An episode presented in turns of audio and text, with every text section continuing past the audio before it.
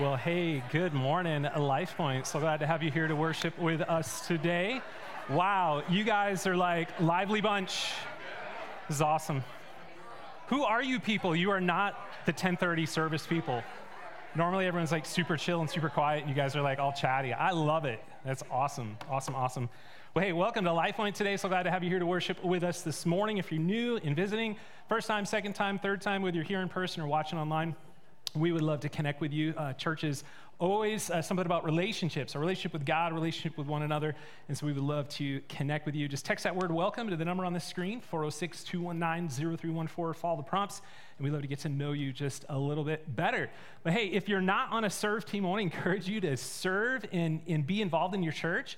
Uh, on a serve team, there's all kinds of things that you benefit from serving and using your gifts and your passions uh, that God has given you within the body of Christ. You are discipled in a serve team, you get to know people, you build community in a serve team. And so I want to encourage you to take a step and uh, join a serve team. Go to lifepointmt.org slash serve, fill out a serve application, or you can go to our Connect Point wall, which is in the hallway, and uh, grab one of those sheets, fill it out, drop it in one of the offering boxes at the front and at the back, and uh, someone will be in contact with you. But it's a great way to be involved and to just be known in the church. And so I encourage you to do that. But hey, this morning we are continuing our sermon series. If you're new to Life Point, a series called Mustard Seed Faith, the place where our spiritual habits and faith intersect, this place where we would say, man, we need a little bit of faith to believe in these habits daily, that we would implement them into our daily lives. And so we've been talking about some common, some not so common spiritual habits over the course of the past few weeks. We started off talking about community, right? Like we need this. We need the chatter, the relationships, all of these things. We need fellowship on a consistent basis. So important. God designed you to be in community with each other. So we talked about relationships. We talked about uh, this idea of rest, right? That rest is actually a spiritual habit, that we would build some space into our lives, some margin, so that God can speak to us, refresh us, and we would actually listen to Him, right? So we talked about rest. We talked about this idea of worship, right? Like worship isn't just what you did this morning, singing a few songs. Worship is a daily lifestyle, it's a sacrifice and it's something we're called to do on a consistent basis. We've talked about worship, and the last Sunday, we talked about this idea of meditation, right? A spiritual habit that most of us probably don't think about and consider uh, very often in our lives. The idea we need to ponder, we need to consider, we need to think about the scriptures and not just kind of blow past things, but stop for a moment and to consider what is God trying to teach me. And so that is so important. We said last week, you are what you think, right? That's, uh, of course, what the proverb tells us as a man thinks in his heart, so is he. Like you're a product, I'm a product of our thinking. And so we said we, we need to be thinking about what we think about, right? We need to consider our thoughts because God is greatly concerned about what you think, that inner person, right? And so those are some of the habits we've talked about so far. Uh, this morning, we're going to lean into another habit that I would say is not so common. It's a habit that we don't talk about a whole lot. Uh, we don't meet one another and, and kind of lead with this habit and, and ask one another about this habit, but it's the habit of confession. And with that, most of you are like, I should have picked another Sunday to come to church and not this one, right?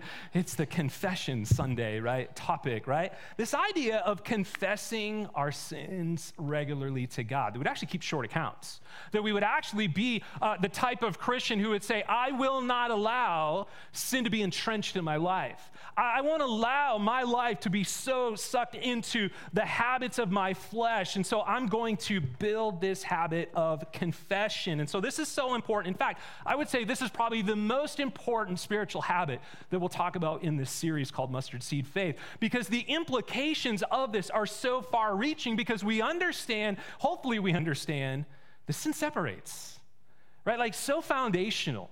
Like, if you're new to church, you're new to Christianity this morning, let me just tell you that you and I are born with a sin nature. This is like Christianity 101. We have a sin nature. No one had to teach you how to do wrong. Like when I was growing up, nobody ever sat me down and said, John, you're so perfect, you're so good, you're so righteous. Let me show you how to do wrong. Didn't happen right? I naturally knew how to do wrong, how to do e- evil. And, and that is what is within all of us is a sin nature. And the reality and the truth is this, is that sin separates us from a holy God. Right? I think we understand that on, on, on a certain level, but, but God is holy, He is righteous, we are not. And listen, His holiness demands that we be holy as well. And that's a problem, right? That's a problem for us because we have this sin nature that we struggle with. So what do we do about it, right? What do we do about this? Well, listen, l- let me just uh, help you to understand a little bit this morning about God and His holiness. I want to share just a few verses. I'm going to try and do my best to kind of lay the foundation in this, this doctrine that we call the doctrine of sin. We can't really do that in 30 minutes, but I'm going to do my best to hopefully inspire you, encourage you to say, confession ought to be a daily habit. It ought to be something by faith that I wake up every morning and I say, Man, God, I recognize that I'm a sinner. Uh, even though I may know you, I, even though I may have a relationship with you, I understand that I still live in the flesh and my sin separates you. And God, I want to worship you. And I don't want anything to get in the way of that. And so I want to share just some thoughts with you this morning, and, I, am going to do my best to break this down. But I want you to first see this morning God's holiness in relation to sin.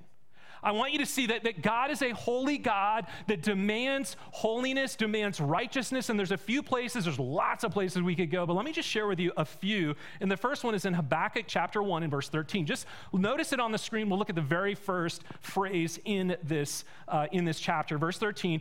Uh, Habakkuk says this of God. He says, You who are of pure eyes than to see evil and cannot look, look at wrong. We need to stop there for a moment. Because Habakkuk teaches us something about the character of God. Who is God? He's holy and he's righteous. And Habakkuk says this God can't actually look on wrong, but he can't look on sin. You remember Jesus hanging on the cross? Remember that, right? Jesus is hanging on the cross. And there's a moment where he cries out full, you know, full, full uh, lungs and, and, and just yells out, My God, my God, why have you forsaken me? And everything goes dark in the middle of the day. Why does that happen? Because God, a holy, righteous God, is turning himself from Jesus because he became sin who knew no sin, that you and I might become the righteousness of God. Amen? Jesus took that sin for us. And this is who God is. He cannot look on sin. That is one example. Here's another example. Psalm chapter 5 and verse 4 says this For you are not a God who delights in wickedness. God doesn't, doesn't delight, doesn't get joy out of evil and wickedness. And he says this evil may not even dwell with you, it can't even be in your presence. In Revelation chapter 21, verse 27, here's another example. But nothing unclean will ever enter it, the abode of God, God's eternal abode, his presence sin, nothing can enter that. Nor anyone who does what is detestable or false, but only those who are written in the Lamb's book of life. And that's all really bad news. All right? That's really bad news for humanity. Because we can do nothing on our own to get rid of our sin. We can do nothing. We can't come to church enough. You can't read your Bible enough. You can't know enough about God or about Jesus to deal with the sin that's in your heart and in your soul. You can't do anything about it. That's really, really bad news. But that's where confession comes in. And that's where the gospel of Jesus Christ comes into light. That Jesus actually paid that price for you. Amen? All right, this is the gospel. This is what we believe, right? That, that, that, He stood in our place. He paid the full price for sin once and for all. And all we're left with as human beings is this the choice to whether confess our belief in Jesus or not. And, let me tell you this morning if you're here, you're new to church, you're not a Christian, God is leaving you that choice today. Will you confess your belief in the person of Jesus and what he did for you already 2,000 years ago upon a cross, or will you disbelieve? You have that choice, and I have that choice. But I want you to know this morning that confession, even though you might have done that, and I'm going to assume that the majority of people here this morning, you have already confessed your faith, your belief in Jesus and what he has done for you. You're not trusting in your righteousness, you're not trusting in your religious duty, but you're trusting in the person and work of Jesus Christ. But know this that confession, it didn't end at the moment of salvation right? That confession, that moment of confessing, I know I am a sinner separated from a holy God who demands holiness and demands righteousness. And the only way to appease his wrath is through the person and work of Jesus Christ. You might have done that. Confession, it doesn't end there. It doesn't end just at that moment. But confession is something that ought to be the habit of Christians. It ought to be the habit of every single one of us. And so that's what we're going to talk about this morning this idea of confession. And here's why this is so important we still sin. Amen? Nobody wants to amen on that one. Do you amen on that one? We still sin. Amen, brother. Preach it. Right? Right? We still sin. We still have a sin nature, even though you've been set free. Here's some doctrine for you this morning. Even though you've been set free from the eternal damnation of sin and the consequences of sin, you have not been released from its power and its presence in your life. You live in the flesh. I live in the flesh. And so, consequently, we all still sin. And let me remind us this morning sin offends God right? Sin, our sin still offends God. God is still righteous, same God. I love it. I love that song. He's the same God, right? And, and sin still offends him. Sin still breaks fellowship with him. Sin is something that gets in the way of our continued fellowship and worship of our Lord. And so, if that's true, what, what should we be in the habit of? Man, we ought to be in the habit of confession. We ought to build the habit of confession into our lives regularly. And so, here's the bottom line this morning one main idea we want to focus in on and that is this is that a lack of true confession a lack of true confession regularly will paralyze you spiritually if you're the type of person who lacks true biblical continued confession in your life you will become a paralyzed christian and many of you know what it's like to be paralyzed spiritually you're like why can't i move forward why can't I get past this place? I mean, I started here, but man, I still find myself at number one, starting at the same point, and I can't move past this. I'm paralyzed because of unconfessed sin. I'm paralyzed because of this habit that is in my life. That's what sin does, right? Sin will stop you in your tracks spiritually. We don't like to talk about it. We like to kind of brush it aside and ignore it and act like we got it all together. Our lives look good on the outside. No one knows what's going on on the inside. And where God's like, I do. And I care more about the inside of you than the outside of you that I'm concerned about your life. I'm concerned about your thoughts. I'm concerned about your unconfessed sin because sin will stop you in your tracks. It'll keep you from growing in Christ. It'll keep you from, from uh, uh, growing spiritually and walking with Christ. And listen, it'll keep you from worshiping Christ. Right, we talked about this just uh, a few weeks ago this idea of worship, that we're to be worshipers, that your life is boiled down to the main goal of being a worshiper of God. That's, that's it that your life and my life would bring glory and honor to God in everything that we do. We're to be living sacrifices. And so, if that is true, whatever gets in the way of that worship ought to be something that you and I key in on and think about and consider and say, wait, time out. What's hindering my worship? Right? What's hindering my worship? God demands and deserves our worship constantly, right? And so we ought to think about this confession. And so we're, we're going to talk about this this morning, but, but I really believe, listen, so many Christians today uh, are paralyzed Christians. Uh, they're Christians who are paralyzed spiritually, they're Christians who cannot move past uh, something, some guilt, some, some sin, some relationship, some hardship, some pain in their life, and they're just there. They can't move past it. And God's like, deal with it. We got to deal with this in order to move forward, right? And so this morning, listen, we're all going to fall into one of these three categories. And I want you to think about what category do I fit in this morning? What category do I fit in this morning? You're either going to be a person who doesn't believe you need to confess anything.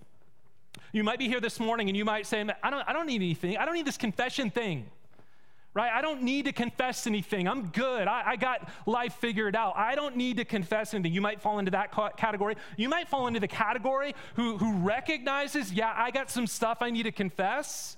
I'm just not willing. Like, I refuse. In my pride, in my ego, in my arrogance, I refuse. Right? You might fit into that category. Or this morning, you might fit into the category that just says, I'm willing regularly because I recognize I'm a sinner and I recognize that I need to confess my sin regularly and willingly to God. And so let me just share with you real quick before we dive into some thoughts about confession and how it should look into our lives. Let me just share with you real quick what does it look like when we don't confess? Right? What, what, is, what kind of picture does the Bible paint about unconfessed sin, about those moments where we fall into category one or two and we say, I'm unwilling? I ain't going there right? I'm not willing to repent. I'm not willing to confess. I'm not willing to deal with it. Well, the scriptures say a lot of things. Let me share with you just three uh, that deal with this issue. Proverbs chapter 28, verse 13. It'll be on the screen. It says this Whoever conceals his transgression, what does that mean? Just covers it up. Like, I'm not, I'm not going to deal with it. I'm going to conceal it in my heart, my life. Nobody knows, right? I'm going to conceal it. Whoever conceals his transgression or his sin will not prosper, but he who confesses and forsakes them will obtain mercy. You want to live a prosperous life, successful life? Don't conceal your sin. But Christians, we're really good at concealing our sin, aren't we? Look at me on the outside. I got everything figured out, right? When it's not true. And let me give you another example Psalm 66, 18, the implications of refusing to deal with sin in our lives, right? Again, not a popular topic. And I know nobody wants to talk about sin, but it's so crucial and so impactful to our lives that we'd actually say it matters the kind of person I am. It matters because it hinders the relationship that I can have with God and the ability that I can uh, impact the lives of other people who are outside of the faith. And so, Psalm 66, 18, the psalmist says this If I had cherished iniquity in my heart, guess what would have happened? The Lord would not have listened. Like if I just kept it there, this hidden secret pet sin nobody knows about, right? If I kept it there and cherished it in my heart, the psalmist says it impacts my prayer life, right? It was kind of a southern accent there. Didn't we offend anybody? My prayer life, right? Uh, the Lord would not have listened to me. And so the impact is huge. And then check this out in Psalm 32, and we're going to come back to this, this chapter because it's so rich and it's so just full of just what is true confession. Psalm 32, and we'll be in Psalm 51 if you're, if you're wondering, but we'll come back to this verse. But I just want to mention this here. This is King David speaking. And if you know King David, King David is a person uh, uh, who sinned greatly. Uh, he committed a sin with this woman called Bathsheba, and he murdered her husband, right? Let that sink in for a moment. And in Psalm 32, in verses 3 through 4, David says this about this unconfessed sin in his life. He says, For when I kept silent, when I, when I didn't confess, when I refused to repent of this sin, he says, he says, My bones wasted away through my groaning all day long, for day and night your hand was heavy upon me, and my strength was dried up as the heat of summer. And then there's that word Selah, that's that pause and ponder and consider the depth of what I just said. David says, When I refuse to confess and repent of my sin, it's like a physical effect. Like my bones like waxed old and just like you could just feel it. And some of you know exactly what that's like the burden and weight of this guilt that you haven't dealt with and it weighs heavy upon your life. And David's like, I was miserable. Like, if I were to be honest with you, I would say I was miserable. It didn't matter what I had, it didn't matter the money, the women, the fame, the relationships. It didn't matter. I was miserable because of unconfessed sin, right? And that's what unconfessed sin does, right? It brings us to this place where, where it's so heavy upon us. And so, this is something we need to take seriously, don't you think? Something we need to consider this morning. A lack of true confession will paralyze you spiritually. Bottom line this morning. And so, what do we do?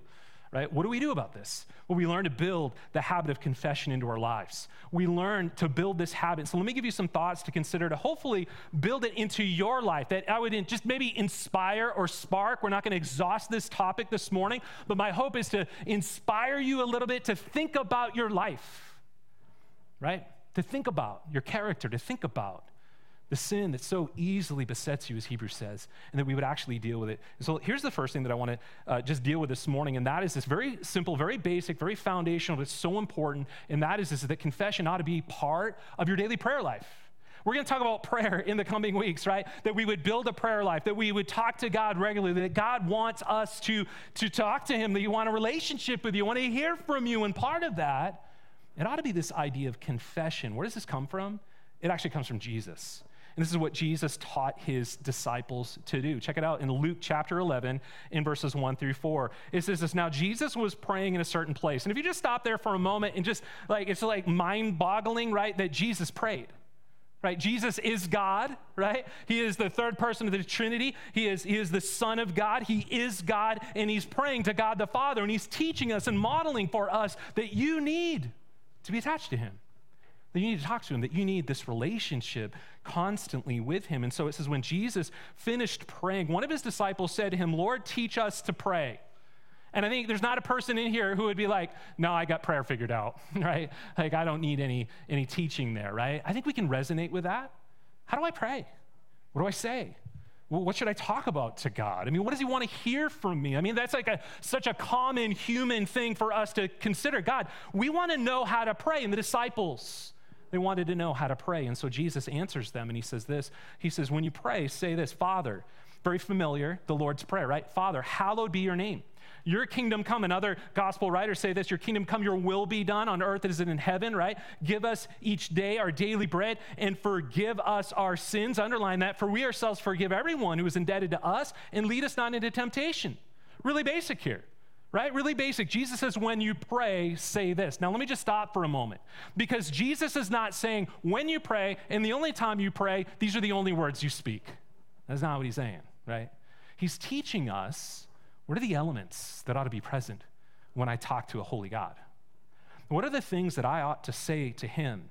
And so Jesus begins to teach the disciples, and he says, first of all, we ought to worship, we ought to praise, we ought to bring honor to God. That's what hallowed be your name is. That God, I recognize your holiness, I recognize your righteousness, I recognize who you are in relation to who I am, and I give you worship and I give you praise. And so when we come to him, we ought to pray in that way. And, and then, and then this, he says, Your kingdom come, God right? Your kingdom, not my kingdom. You know what would transform your life and my life in so many different ways is if we just believe this. God, every day I come before you, and it's not about my kingdom and what I want, it's about your kingdom and what you want. Whew, man, that'll transform your life in major, major ways if you begin to live that out. But it's about your kingdom, not my kingdom, your will, not my will. And then Jesus says this pray for your daily needs, right? Just kind of breaking this down. Give us what we need for today, right? How important, not what we need for tomorrow. And God, not even what we want, but what we need. God, give that today. I'm not going to worry about tomorrow, I'm going to worry about now. And then he says in verse 4, forgive us our sins. Isn't that interesting? That Jesus would say, when you pray and when you come before a holy Father, that we actually bring our confession to Him. There it is right there confession, right? Confession. You see, Jesus taught from the beginning that confession ought to be part of our daily prayer life. It's, it's part of our daily life. Why? Because we sin daily. And some of us, we feel such the weight of our sin and the guilt of our sin. And listen, we have a holy, compassionate God who demands righteousness, but also knows our frailty. He knows that we live in the flesh. He knows that we will struggle with sin. God knows the mistakes you'll make tomorrow. He knows. But He desires that we would come before Him and confess those things to Him because He's righteous and He demands holiness, right? And, and, and so we sin. We sin regularly. Sometimes we sin unintentionally. You ever sin unintentionally? Like, oh my gosh, I didn't even mean to think that, say that, do that. Sometimes we, we sin in our minds, right? We talked about that, that our thought life and we're a product of our thinking. Sometimes we just sin intentionally. We just go right to it and we're like, why did I go there? God knows. And so God says, God, pray, God, forgive us. Uh, this is David. David, so many times, he, I mean, he knew his sin, and we'll talk about this a, a little bit uh, later, but in Psalm 139, that's why David would say, Search me, O God, right? And try me. Know my heart. God, and see if there's any grievous way, wicked way in me. I want to walk in, in life everlasting. I want to walk in your righteousness. And God, you know my heart. Reveal it. David's like, reveal even the inner things that I'm not aware of. Right? He understood confession. And so confession, listen, ought to be part of your daily prayer life. And this is what excuse me, Jesus taught. It ought to be part of our daily prayer life. Here's the second thing this morning, and this is great, great news for all of us. What gets confessed gets forgiven. Amen? What gets confessed actually gets forgiven. That's really, really good news that God forgives, right? That God forgives you despite you. God forgives you despite your flesh and your frailty and, and the fact that you, you and I go to these places often in life. God knows. But that doesn't mean we have license to sin right? That doesn't open the door and say, man, you know, just because God forgives mean, means that you can do whatever you want. Did you know that there, there's, there were people, even during the early days, the early church, who believed that very thing? Read Jude chapter 1 and verse 4. Just write it down, read it later. Those were people in the early church who took advantage of God's grace and were like, He'll forgive you. Do whatever you want. Live a life of sin.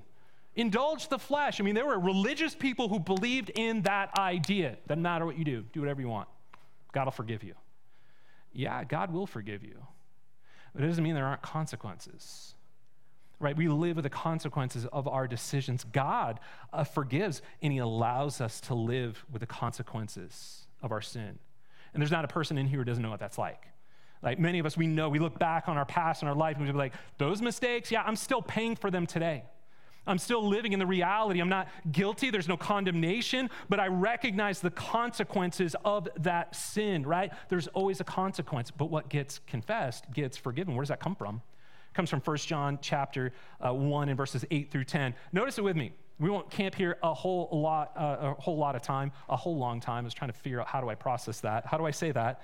Right? Uh, verse 8 says, If we say we have no sin, as if anyone could say that right? If we say we have no sin, we deceive ourselves, and the truth is not even in us. And then verse 9, very familiar, right? If we confess our sins, he is faithful and just to forgive us our sins and to cleanse us from all unrighteousness. And everyone should say hallelujah, right? That's good news. It's good news for you, right? If we say, verse 10, we have not sinned, we make him a liar and his word is not in us. But John says this none of us can say, hey, I got nothing to confess.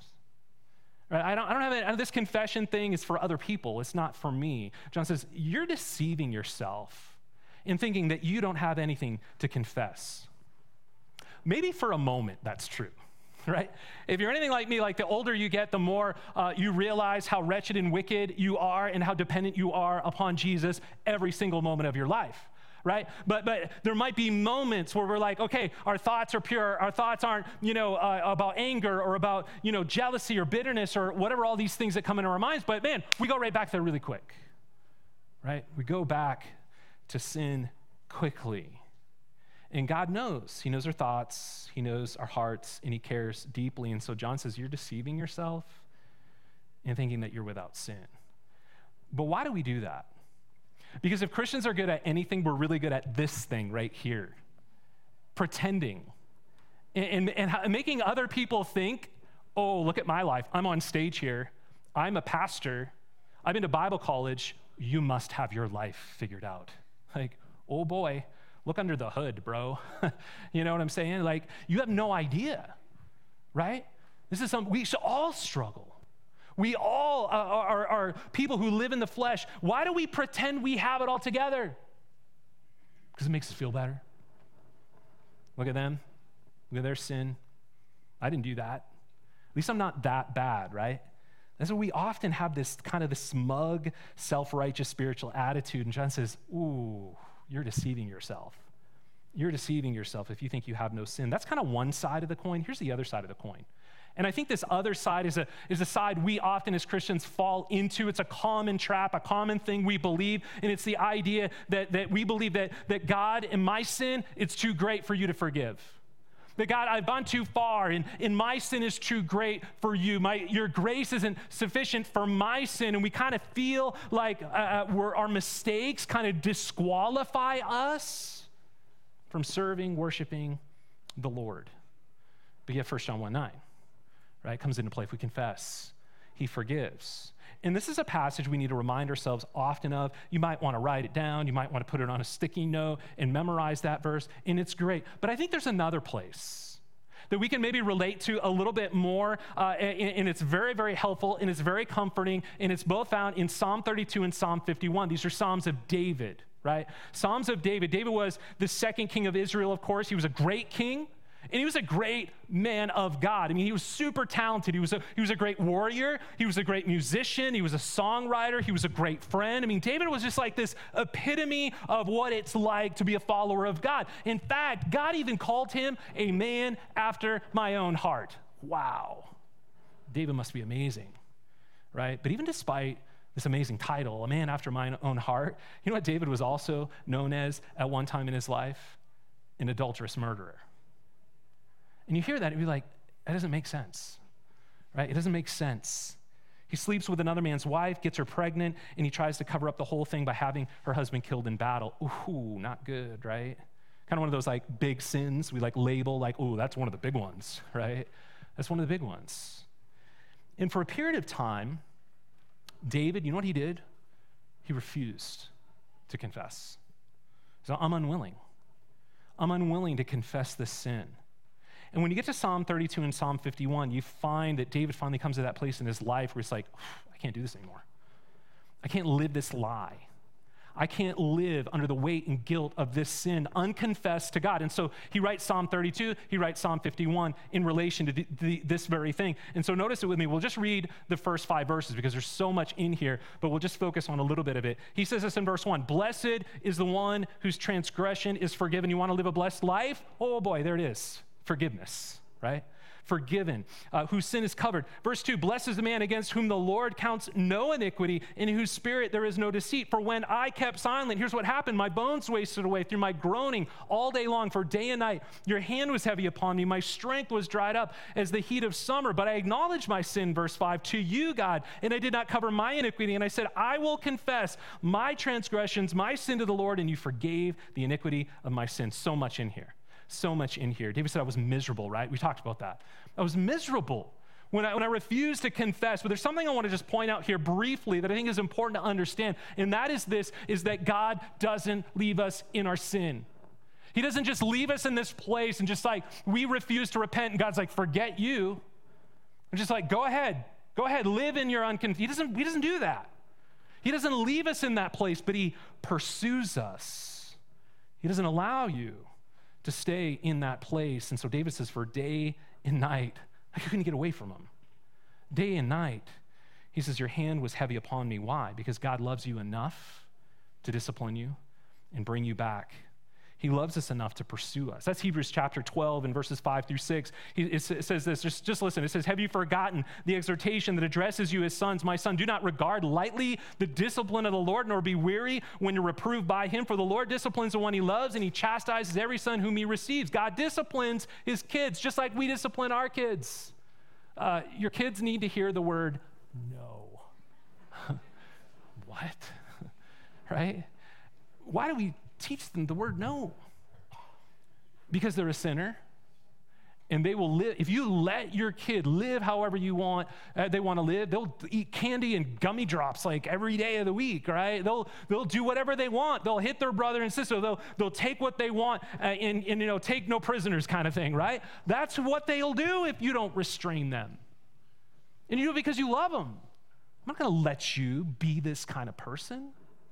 I'm going to teach you what God requires of you. And guess what? God is no different than us. He cares enough about us to say, I'm not going to leave you uh, where you're at. And, and so David says, Your hand, God, your hand was heavy upon me. And I want you to know this morning that was a blessing to David. And it still is today.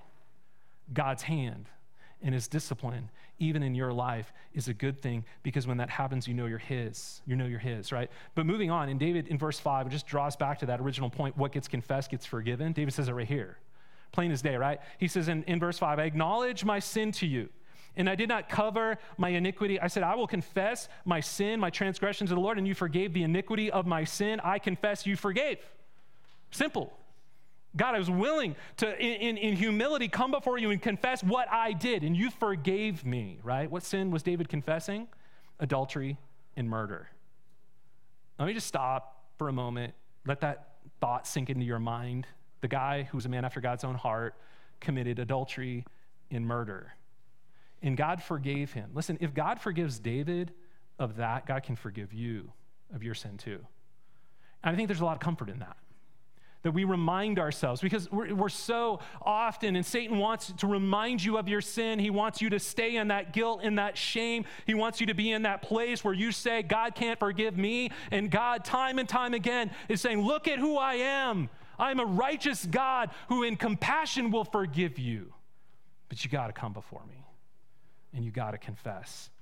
And David learned that very thing. Now, listen, were there consequences? Yeah, read the rest of David's life. Oh boy, there were such con- consequences. He paid dearly. Not only did the child that was conceived between him and Bathsheba die, but David's kingdom and David's family was torn apart because of that one decision. Did, did David live out the consequences? You bet he did, but God forgave him. God forgave him. So, confession it ought to be part of our daily prayer life. Confession, whatever we confess gets forgiven. Let me just share one more brief thought about this habit of confession. Again, not exhausting it, but again, hopefully, we're inspiring you a little bit to think about your life and to consider your sin and not allow sin to entrench your life and keep you from growing and keep you from worshiping Him. And so, I want you to notice next the true confession. What does it take? It takes personal responsibility. Amen? There's not a lot of that in our world today personal responsibility for sin. Oh, my upbringing. Oh, my parents. Oh, you don't know my circumstances. Oh, you don't know how bad I have it. You don't know the trauma I've been to, uh, been in, in life. Personal responsibility. You cannot divorce confession from personal responsibility. I want you to notice a few things here in verse 5. Uh, again, not popular stuff, but this is the truth. Amen. This is the truth of Scripture. Verse 5 says, I acknowledged my sin to you, God, and I did not cover my iniquity. I said, I will confess my transgressions to the Lord, and you forgave the iniquity of my sin. Did you catch all the personal pronouns? All right, my sin, my iniquity, my transgressions. Here's what David didn't do he didn't blame God, and he didn't blame anybody else for his own sin. right? Because that, that's real easy to do. In fact, you go all the way back to Genesis 3 in the garden, in the first sin. And what is Adam doing? God, this woman you gave me, right? God, it's your fault. And it's her fault. No, it's not. It's your fault, Adam. And David does not do what Adam did in the garden. Uh, David didn't go, God, you know me. You know my propensities. Why did you put me in this environment? Why did you, Bathsheba, why were you where you were? Like it's your fault. You shouldn't have been there. David doesn't do any of that. He says, my fault. And it's my sin. And, it, and he took responsibility for it. I acknowledge my sin. And that's such a difficult thing to do, right? So even at salvation, we were like, where we acknowledge, I am a sinner and I'm separated from God. And the only way to bridge this gap between me and God for eternity is Jesus. And I'm going to confess that. That's so hard to do. But it's so necessary and so needful, not just for salvation, but every single day of our lives that we recognize this is my sin and I'm to blame. And let me just remind us this morning Satan's not to blame for your sin. The devil made me do it. No, he didn't. Let, me remind you and I of something Satan can't make you do anything. He doesn't strong arm you, be like, do it, do it. Okay, I give up. Uncle, he didn't make you do it. You made you do it. I made me do it. The only thing Satan can do is tempt you and bring those environments, those, those, you into those environments and those places that give you an opportunity to sin. And so David here takes full responsibility for his own sin and he models for us what does true confession look like. Let me tell you this morning, let me show you just one more passage and we'll get ready to close this morning. Psalm 51. You, you want to do a deep dive into the doctrine of sin, into confession, what does that look like? What does personal responsibility look like? What does God and His holiness look like in relation to me as a sinful human being? Read Psalm 51 and spend time there uh, because it's so rich and it's so wonderful. But we'll just read the first four verses and then, uh, and then just make a few thoughts about it and get ready to close. But it says in verse one, Have mercy on me, O God. Where does mercy dwell? It's from God. It's the only place you can get mercy, the only place you can get forgiveness. According to your steadfast love, according to your abundant mercy, blot out my transgressions. God is the only one who has the power to do that. And David recognizes this. Wash me thoroughly from my iniquity, cleanse me from my sin, for I know my transgressions and my sin is ever before me and against you. And you only have I sinned and done what is evil in your sight, so that you, God, may be justified in your words and blameless in your judgment. David's like, I'm not blaming you. Like, you're fully justified, God. But David uses the same, same words same personal pronouns. He uses in Psalm 32, uses in Psalm 51, my sin, my guilt, my iniquity, my transgressions. But in verse 3, he says this He's like, I'm fully aware. I know my transgressions. And I want you to just pause and consider for just a moment do you know yours? And most of us are like, oh, that's not hard, right? That's not hard. David says, I get that I'm a sinner. I know my propensities. Why is that important? It's important for this reason. The better you know you in your sin, the better you can safeguard your life. Right? Some, some boundaries, some bumpers, some, some road, you know, things along the roads, you know, go off the cliff. And that you begin to like identify, I know my sin, I know my propensities, I know where I'll go. I'll go there. Unless I create some safeguards in my life. And so David identifies this. I, I get that I'm a sinner, but then he says this He says, Against you, God, and you only have I sinned. That's interesting, isn't it? Did he sin against Bathsheba? Oh, absolutely. Uh, did, did David sin against uh, her husband Uriah without a doubt? Did David sin against his own nation? I mean, think about this a nation that he was to lead with integrity and righteousness for sure. He sinned against all of them. And he would absolutely, certainly be responsible to make all of those wrongs right to the people he sinned against. But ultimately, David identifies for us ultimately, who does our sin offend most? And who are we responsible to most? It is a holy God. And so David says this it says, God, I, I acknowledge my sin, and I understand that my sin offends you. And what matters most is me being clean in your sight, is me being right with you at the end of the day. I can be right with my relationships and not right with God. Isn't that true? I can make my relationships right and appease people and, and ask for forgiveness and kind of band aid the relationship kind of thing, but I can't fool God. He knows, right?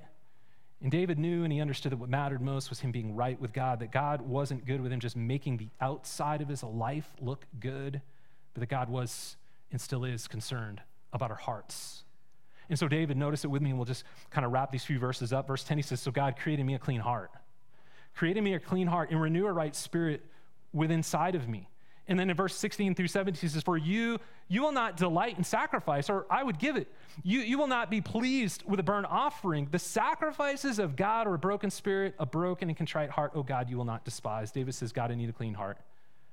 And you're the only, only place, you're the only place and the only person I can go to to get a renewed spirit.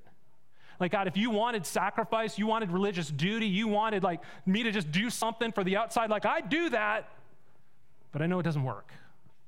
And I know what I need most is confession. Let me tell you this morning, this is, this is where your relationship, our relationship with Jesus starts. And maybe the best news you can hear this morning is God's just waiting for you to realize that. That He's waiting for you to make that true confession where you say, God, I, I recognize that I have a sin nature that separates me from a holy God. And I confess today, my, not only my sin, but I confess that you died for my sin, paid the price for my sin, and I place my complete faith and trust in you greatest, greatest thing you could ever do in your life. But maybe you're here this morning and you've already done that this morning. What is it in your life? What habits are you building? Listen, we need to build the habit of confession. We need to build this habit where we say to God, I'm not going to let anything get in the way of my relationship with you. I love you too much. You forgave me of my sin. You've given me an eternal home in heaven. God, I love you so much. I want to worship you, and I'm not going to allow unconfessed sin to get in the way. What do you need to confess today? Nobody wants to hear that on a Sunday morning, right? What do you need to confess? Don't let unconfessed sin get in the way of your relationship with Jesus. And here's the most beautiful thing about this you don't need me, you don't need a priest, you don't need a confessional booth or anyone else. You have Jesus, who is the great mediator between us and God. He is the great high priest, and he says, Come to me directly. 1 John 1 9, again, if we confess our sins, he is faithful and just to forgive us our sins and to cleanse us from all unrighteousness. You read in other places that Jesus takes our sin, catapults it. I don't even see it anymore. It's gone. It's nothing between us. And that is what I'll do with your sin. Listen, a lack of true confession in your life will paralyze you spiritually. Bottom line this morning are you a paralyzed Christian? Don't be. You don't have to be. You don't have to be. Uh, the, the beauty is this like, I mean, the beauty is not sin. We sin regularly, but the beauty is this that despite our sin, God, in His grace and His compassion, says, Come back. Come back. You may not think that I'll forgive you again, but I will. Because that's who I am. That's what I do. But I want you to come with that broken, humble spirit who says, God, I, I recognize that my sin ultimately offends you and that I'm responsible to you. You know, one day you're going to stand accountable to God, even as a Christian to give an account for your life, what you did with the life that God gave you, the family, the resources, the relationships, all those things. God is going to hold you accountable, me accountable for the life that we live. May we not be Christians who say, God, I, I just lived a paralyzed life. I just stayed in that one spot and I couldn't get past it. God, in His mercy and grace, just says, just confess it. Just confess it. Don't allow it to rule your life. I'm going to invite our worship team back up. Would you stand as they are coming this morning as we get ready to close? The Habits Church. Some of you this morning, you might say, Yeah, that's great. I just don't think it could be me. You know, again, the Bible, we come back to this whole series, and what is this about? It's about mustard seed faith. It's not about great faith. It's not about, oh man, you need the greatest faith to be that kind of person and have a transformed life. No, Jesus like, a little bit of faith, faith as small as a mustard seed, can move mountains, can do the things in your life that seem impossible to you. They're possible with God because you believe. And so, would you have faith to believe this morning? The building the habit of confession in your personal life, with your personal walk with Jesus Christ, that it matters greatly, that it can transform your life, can transform your relationships, can transform your marriage, can transform everything that you do in life. I hope so. Do you recognize that reality?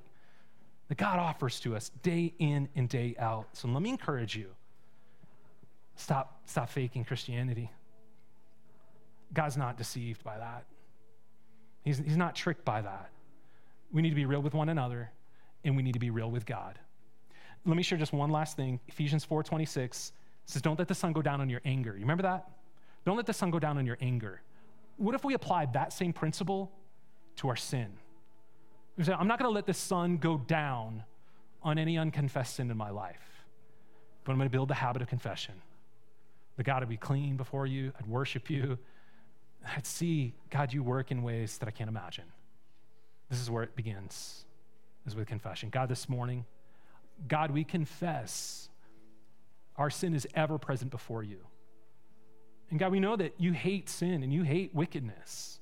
It's not of you. In fact, it's like oil and water, it doesn't mix with you.